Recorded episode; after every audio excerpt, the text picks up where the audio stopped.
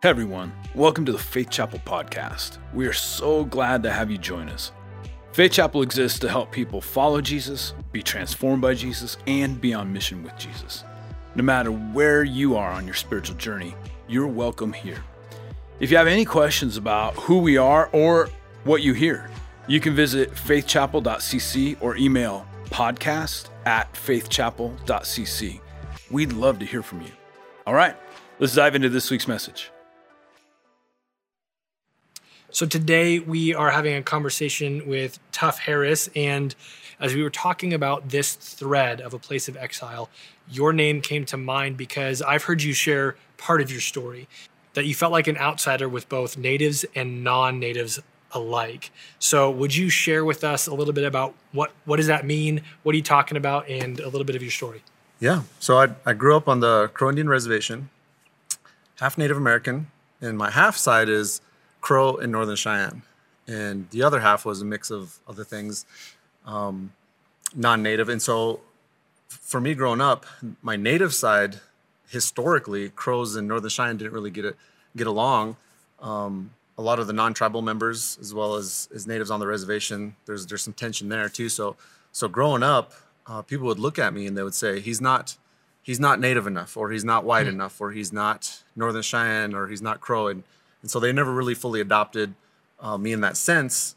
Um, and so that it caused a lot of tension in me growing up. And who am I? Identity was mm. was a struggle for me, yeah. big time, I- including Christian. Christian, I was Christian, uh, identified as a Christian at a very young age, okay. and so that was another exile from yeah. from the groups that I was trying to be involved in. And so, um, just about every group I wanted to be a part of, and every kid wants to be accepted yep. just for who they are, but. Right um, but again, I was never really enough in each category. Some of this started uh, with your journey, even in football. Where did this all begin with beginning to, to understand, oh my gosh, I, I don't quite feel at home with these groups? So, as a kid, really trying to find that identity, I, I would gravitate towards sports because sports, the common denominator is if you're athletic, you yep. can play. It doesn't matter what, right. Uh, you know, what nationality, what what background, creed, any of that stuff. If you can if you can shoot a basketball, if you can catch a football, like you're in, yep. you're on our team. Yep. And so that for me was was something I, I really embraced and I, I, put a lot of effort and, and, energy into because I knew that was one of the tickets to get in and be accepted. Yep. So I so I worked hard at it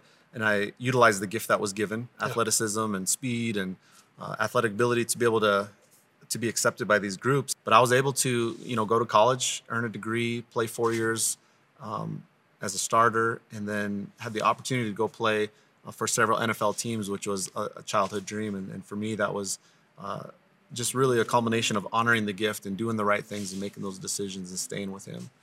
You you mentioned a story uh, a few days ago about a fight that happened early on that helped you that helped solidify this idea of not being home with yeah. people group. Would yep, you mind so sharing I, that? Yeah, absolutely. So, I, so my first day uh, on the reservation. So I was born and raised on the reservation, and for a time I, I lived off, and it was a, it was like a two year period as a child, around uh, 12, 13 years old. But we ended up moving back to the reservation, one of the reservation schools. The first day, I show up um, wearing cowboy boots, a brush popper shirt, and a cowboy hat, and because I also identified in that group as well as, as being a, a cowboy and rodeoing. And during recess, they were playing football, and I was like, "Hey, I'm a football player. Look, you know, can I play?" And they kind of looked at me and looked at my boots and looked at me and yeah, you can play whatever. And they threw me a few passes, scored a few touchdowns, and right away people were noticing that the gift, that this kid's athletic, you know, but but at the same time he's different. He's not really a part of us. So uh, five or six of the kids got together, and I remember scoring a touchdown, running into the end zone, and all of a sudden I turn around and, and six of them are on top mm. of me, and they're just they're just pummeling me, they're beating me up, and and I just I'm I'm fending them off and thinking, what what did I do? What's going on? And the bell rings and everybody runs in and I, am I'm, I'm laying there and I get up and dust myself off and I look over at my buddy who uh, invited me to play and, and be a part. Um, he kind of looked at me with big eyes like, "What just happened?" And I looked at him like, "I don't know. I, I didn't I didn't know what I did. I don't know why uh, that happened, but I, uh, you know, shortly attributed to just being different, yeah. being different and not fully accepted." Yeah. So shift that forward to today, to following Jesus, and I would want to ask you this question is is there a sense of home for you now in following Jesus where that that sense of exile has gone away or not having a home has gone away? Or has that turned, maybe your perspective has changed to where maybe you're not looking for the same idea of home? I started having success in, in sports. And because of that, that coin flipped and all of a sudden every group was like, he's, he's a part of us. He's Sure. Northern Cheyenne. He's Crow. He's, he's us, you know? And, and I really, uh, I really struggled with that at first, just saying, well, I, I don't know if I could trust people. I don't know if I right. can actually let them uh, accept me for this, for this uh, gift that I have. But I, I soon found out, just following Jesus and, and finding that, you know, wherever I go, whatever I do, uh, it's not about trying to be accepted by people, but I, I am accepted. I already am. And, and knowing that Christ has given that to me. And so now it's grown into a place where I actually use that uh, for his glory. I, I'm able to go into any group really and, and just, you know, be different and be accepted um, for, for what he's given me. And that's his acceptance and his love. And now I'm able to share that. And, Yeah. and so that's, that's been really powerful. It reminds me of what Paul says that he's he has this quote in, in one of his letters and he says, I will become all things to all men that some might know Jesus. And that's kind of what you're talking about is that no matter what people group you're talking to or what they might identify themselves with, you've kind of flipped this so that's no longer I don't belong in one, but now you're able to say almost I belong everywhere. Is that kind of what you're Yeah. you're saying? you know, a lot of times I, I've always said I feel like a bridge from culture Yeah. to culture because of the gift uh, of just being different and, and being uh, a mix culturally of so many different backgrounds. And because of that, I'm able to bridge uh, Yeah. relationships and connections together. And, and at times that, that scripture has been, you know, fleshed out in a real way for me that I have been able to become all things to all people w- when it's needed. And, and so that acceptance now, I don't look at it and say, well, I, I don't know if I can trust you. I look at it and say, man, what a gift to be able to to bridge communities together, bridge people Yeah. together to say we're all accepted. We're all in the same same category of just being human and, and Yep. needing love and needing acceptance. Yeah. Yeah. That's beautiful. Well, Tuff, thank you so much for sharing your story with us today. Yep. Thank you.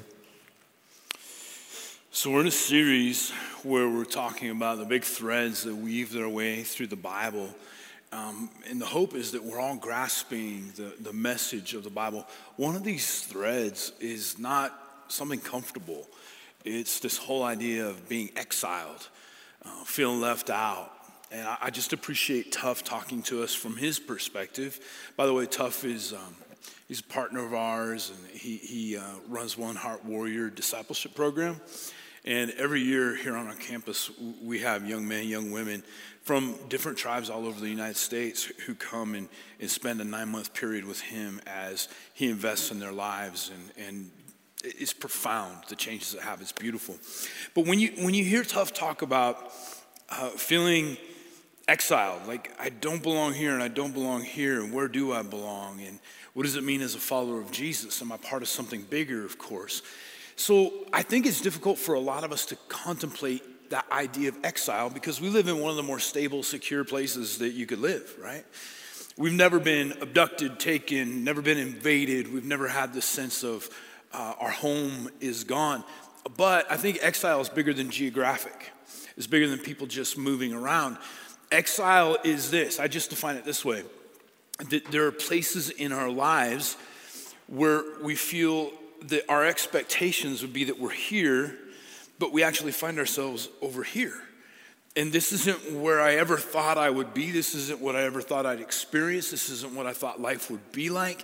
This can have to do with uh, marriages. It can have to do with careers. It can have to do with finances. It have to do with sickness. Like, I feel like I'm stuck in this place and I want to be here.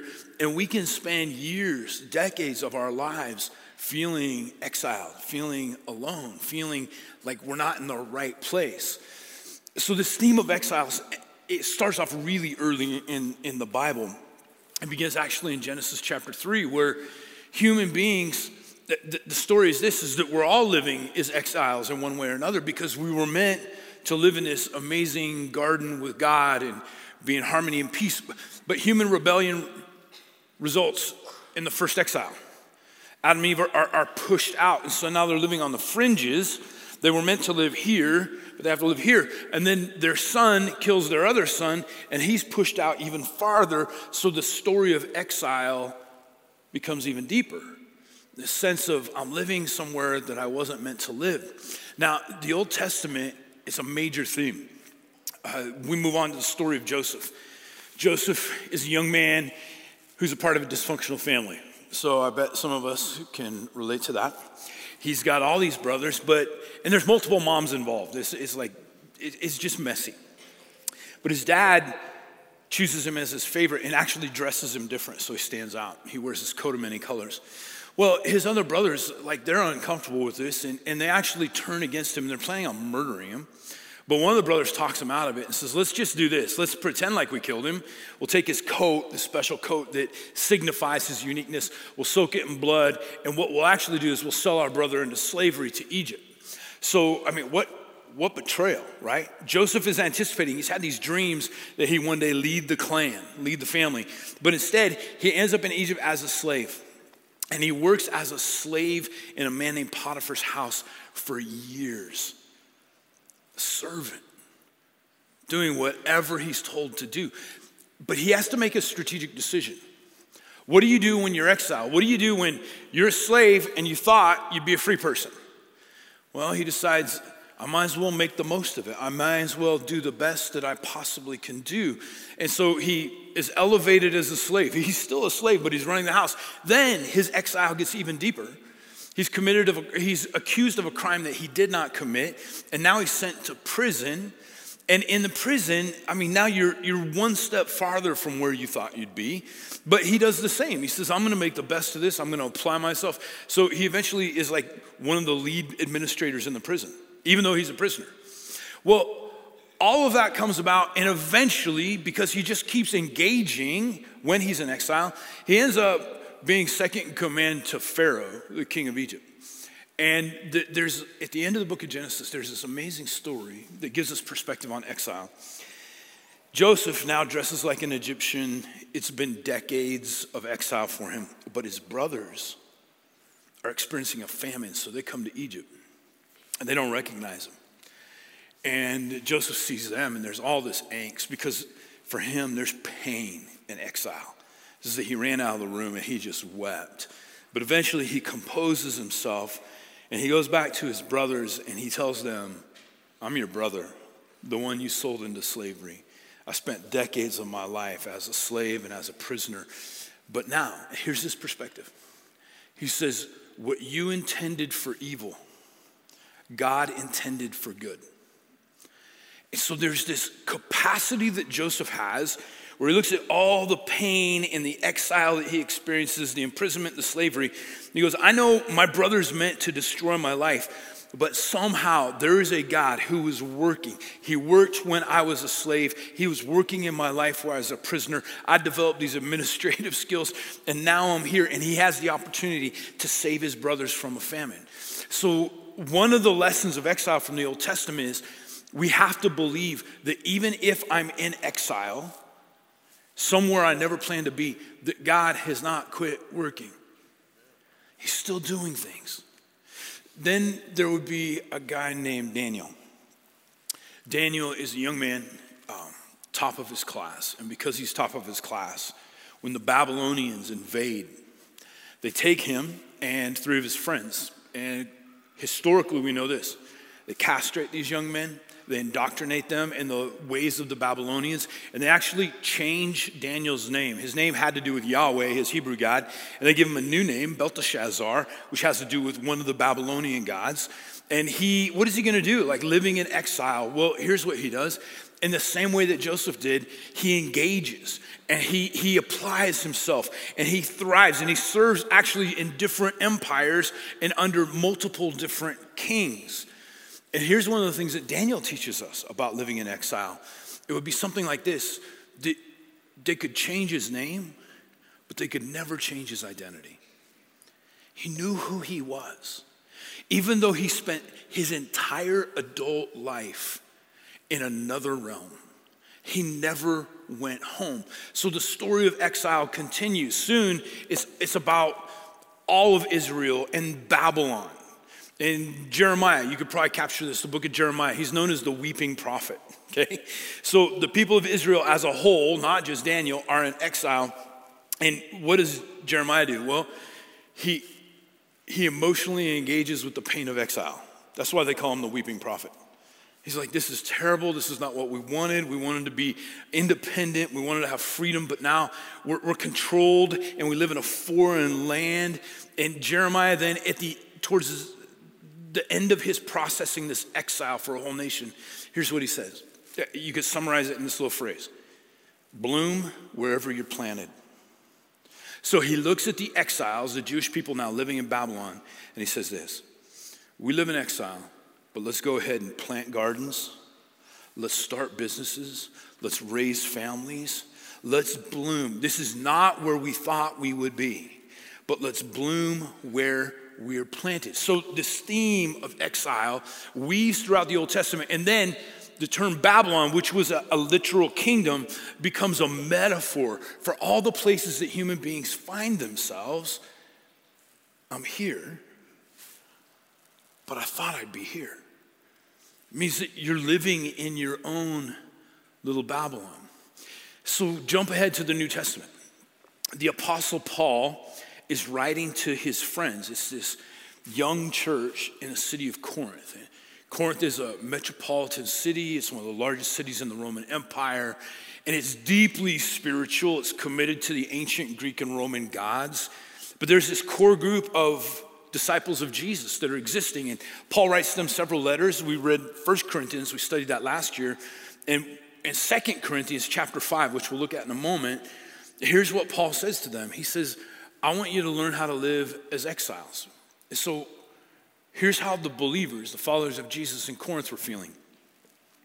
They've been a part of the Greek Roman culture, they're part of what happened in Corinth, but they've made this consequential, fundamental switch in their lives where they said, Now we're followers of Jesus. And here's part of what's happening. Do you know what the people in Corinth called the followers of Jesus? They called them pagans called them pagans because they had abandoned the ancient Greek and Roman gods and were now following someone that, Jesus? Who is that? Who's that? And so the people in Corinth are beginning to feel ostracized and pushed out of society. They're feeling like exiles, even though they still live in Corinth. Some of them are experiencing rejection from their family. So their families are ostracizing them, like, you no longer follow the ancient ways. And we don't want to associate with you. There's deep pain of family splitting apart. There's business implications because there are certain people who are saying, now because you are a Christian pagan, we no longer will do business with you. So they're suffering financially because of their decision to follow Jesus. They're living in this exile and they're struggling. So, what does Paul say to them? Because this is what I really want to get to is like, what do you do when you live in exile? Because I think all of us are currently in a form of exile, or we will be in the near future, where this is my reality, this is what I dreamed of. So, am I just filled with sorrow and depression and regret?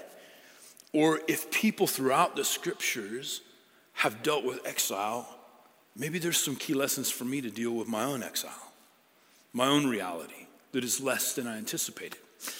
This is what Paul writes to his friends in Corinth, experiencing their own exile. 2 Corinthians chapter 5. We'll begin at verse 16. So from now on, it's a new start. We regard no one from a worldly point of view. So what's he getting at there? He's saying when you were just a part of typical Greco-Roman society, you lived in Corinth before you surrendered your life to Jesus, here's how you saw people. You saw people as commodities. You saw people as competition. And you, you have this tendency to like love people that are like you, um, people that look different, speak different languages, people that offend you. What do you do? You get revenge. This is the old way of doing it. But he says now you're in a new reality, and we don't regard people that way any longer. Because we follow the teachings of a Jesus who said, I want you to forgive and I want you to love your enemies and I want you to love people that speak different languages and have different tints to their skin. Like this is a new reality. So we don't we don't regard people the way we used to. Though we once, can we go back? We didn't quite finish. Though we once regarded Christ in this way, we do so no longer. We have this brand new perspective on who Jesus Christ is.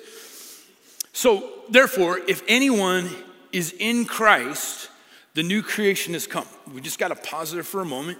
This is a phrase that Paul uses often in Christ. He says, when you're in Christ, you're new. So, Paul often de- describes a relationship with Jesus this way. Okay, this, this piece of paper represents us, represents you individually. He says, there's something extraordinary that happens when we surrender our life to Jesus that you're in him. So imagine this Bible represents Jesus. You're in him, the old you, all your mistakes, all your aspirations for the future. You're now in Christ, and you have this brand new identity and reality. That you are now part of the life, the death, the resurrection of Jesus. And he says, when that happened, when you became in Jesus Christ, you became a new creation. You achieved a new identity. God granted you a new reality. The new creation has come, and the old, okay, the, the old way of thinking, the old way of dealing with people, the old way of being selfish, the old ways of revenge, the old ways of whatever it might be, the old has gone. This new identity actually eliminates the old you. The new is here. All this is from God. So it's this gift, it's not something you earn.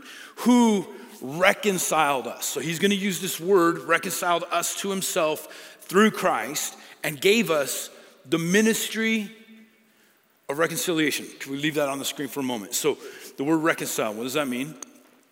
It means it was often used as an accounting term in the first century. Is that there are two things that are far apart. Okay, so in counting, it would be my expenses and my income are way apart, right? Or it had to do with relations. There's two things. So he's saying, God made you a new creation. And what he did in making you a new creation is he took where you were and where God is, and he brought them together. When you're in Christ, you have been brought into harmony. The differences have been reconciled. And then he says, He gave us the ministry of reconciliation. So, as exiles, living in a world that isn't quite your home, he is giving you, and I, please personalize this because people often ask, like, hey, I just want to figure out what my ministry is. I can tell you what one aspect of your ministry is. You have been given the ministry of reconciliation, helping people be reconciled to God, helping people be reconciled to one another. Part of what you do as an exile. He goes on that God was reconciling the world to, world to himself in Christ, not counting people's sins against them. What a beautiful phrase. As he reconciles us to God, when you are in him, your sins no longer count against you. And he has committed to us, he's committed to us the message of reconciliation. We are therefore Christ's ambassadors. We're going to have to explore that word because Paul throws out to these people living in Corinth who feel out of place. He says, You are actually ambassador as though God were making his appeal through us. So, what do you do when you're living in your own exile? Where what you expected and your current reality don't match up.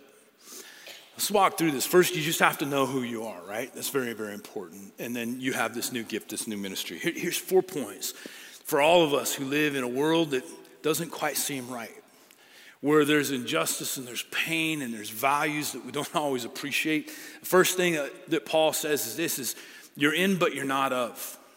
You're in but you're not of. So, you're in this world right? He does not tell the people in Corinth, here's what I want you to do. I want you to move to the outskirts of Corinth and I want you to build some sort of compound and where just people who look like you, think like you, and people who love Jesus, where you can live together and you keep everybody else at bay. He says, no. I want you to keep living in Corinth. I want you to continue to engage. However, however, you're not of. You're in, but you're different because you've been given this new identity. So, how does this work out in today's world? Um, students. So, university, high school, junior high, whatever it is. If you're in a public school, you're in, right? You go to that school, but you encounter things and you think, this seems so contrary to how I understand Jesus wants the world to operate. There's a certain set of values and there's ways that we diminish one another in this culture. So, what do you do? He says, You're in it, right? You don't want to escape, but you're not of it. You're not a part of it. If you're in business or the neighborhood you live in, you're, in that neighborhood. I don't want you to try some form of escapism, but it's not your identity. You're not of it. So you're in, but you're not of. Here's the second thing that he says He says, You have to remember when you're living as an exile who you are. You are a new creation.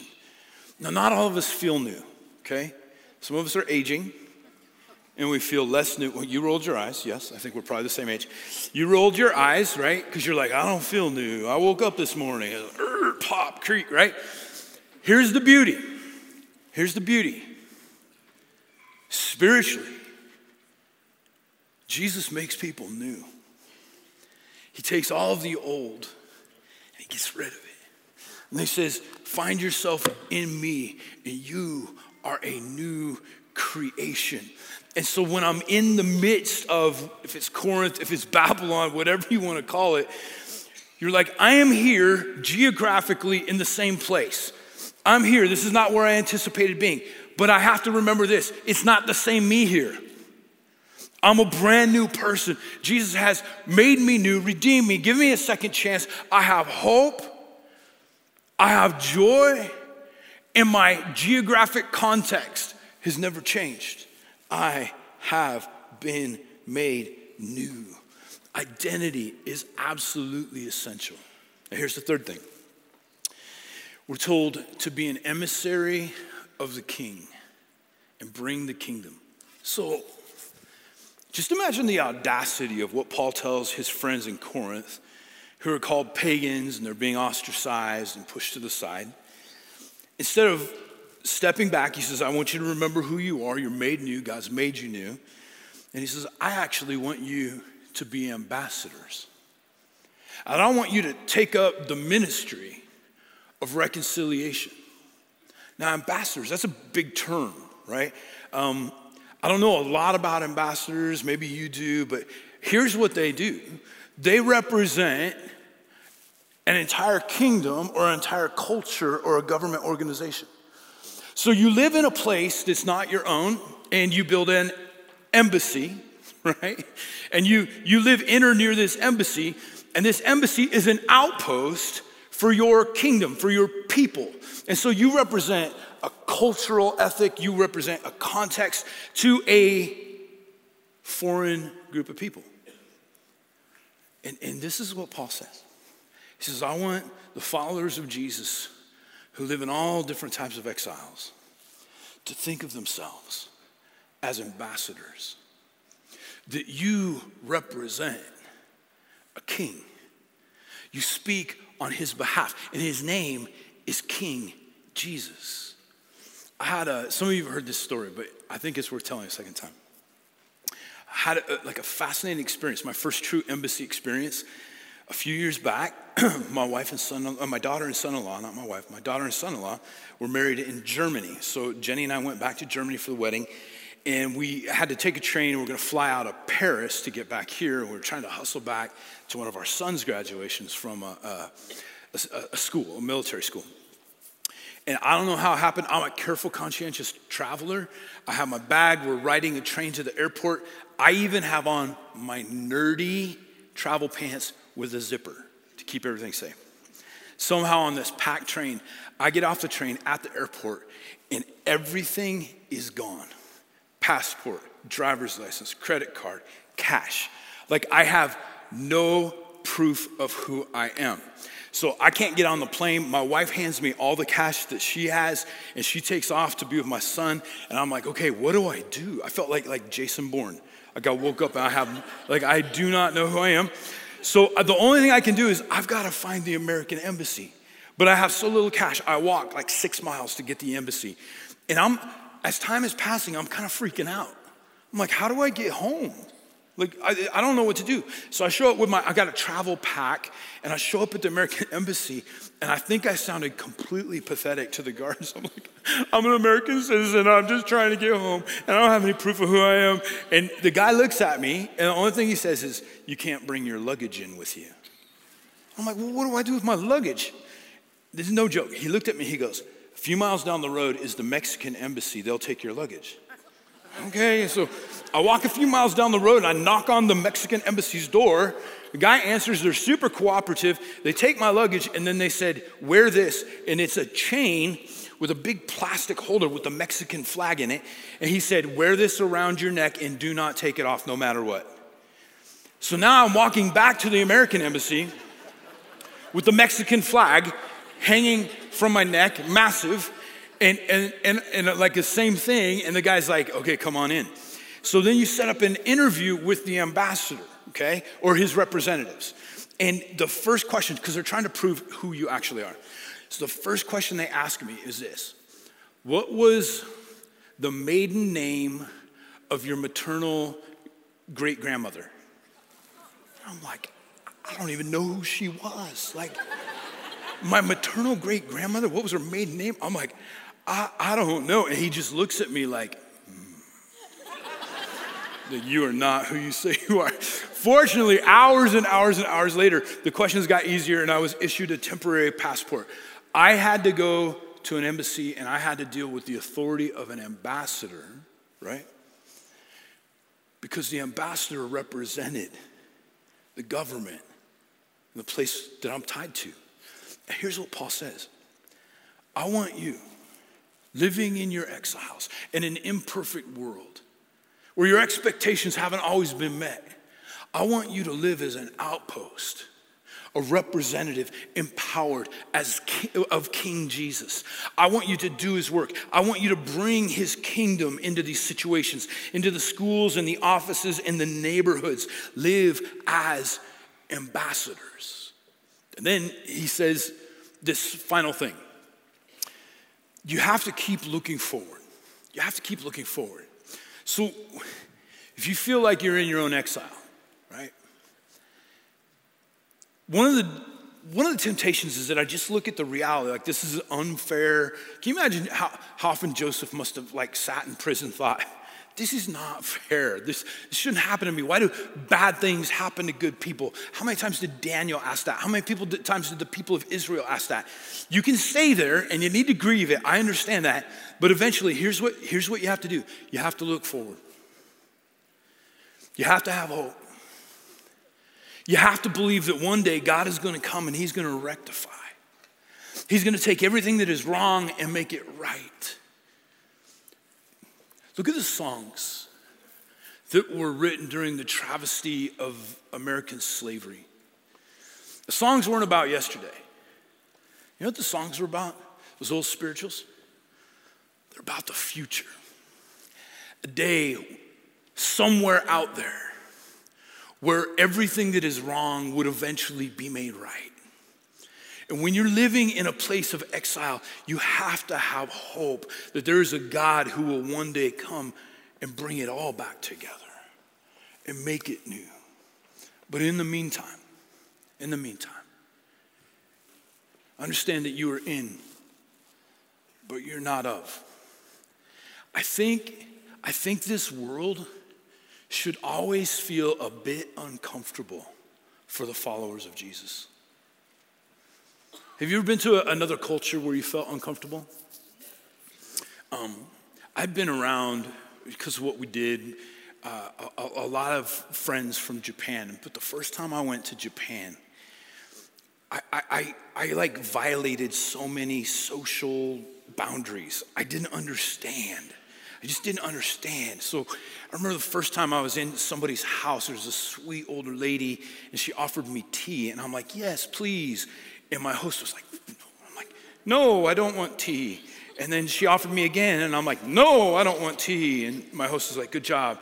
And the third time she offered it to me, was like, yes. I'm like, yes, I do want tea. And I didn't know, like, in customary Japanese culture, if somebody offers you something, you have to refuse it twice. If you accept it the first time or the second time, you are rude. And the third time, you can say yes. And, and the first, I was in a, somebody's Japanese home, and I understood like you take your shoes off at the door, but I didn't understand that there are special slippers to only be worn into the bathroom. And they never come out of the bathroom. So I come tromping out on my bare feet, and they're like, ah, you know, like germ pollutant man bringing germs. In. I'm like, I didn't know. I didn't know your slippers were this big. I couldn't get my feet in them anyway. Like, it was just time after time. I never felt quite at home. I, I wonder if the follower of Jesus just never feels quite at home because you're part of a different kingdom. But we don't retreat, we're in but not of. We remember who we are. We do not let our circumstances define us. We engage and we function as ambassadors. We bring a new kingdom to the world, to the place, to the context where we live. We hope that this helps you take your next step on your spiritual journey. If you'd like to get involved with the work and ministry of Faith Chapel, visit faithchapel.cc and click on Next Steps. If you'd like to speak to a pastor or connect with us in any way, email connect at faithchapel.cc. We look forward to connecting with you soon.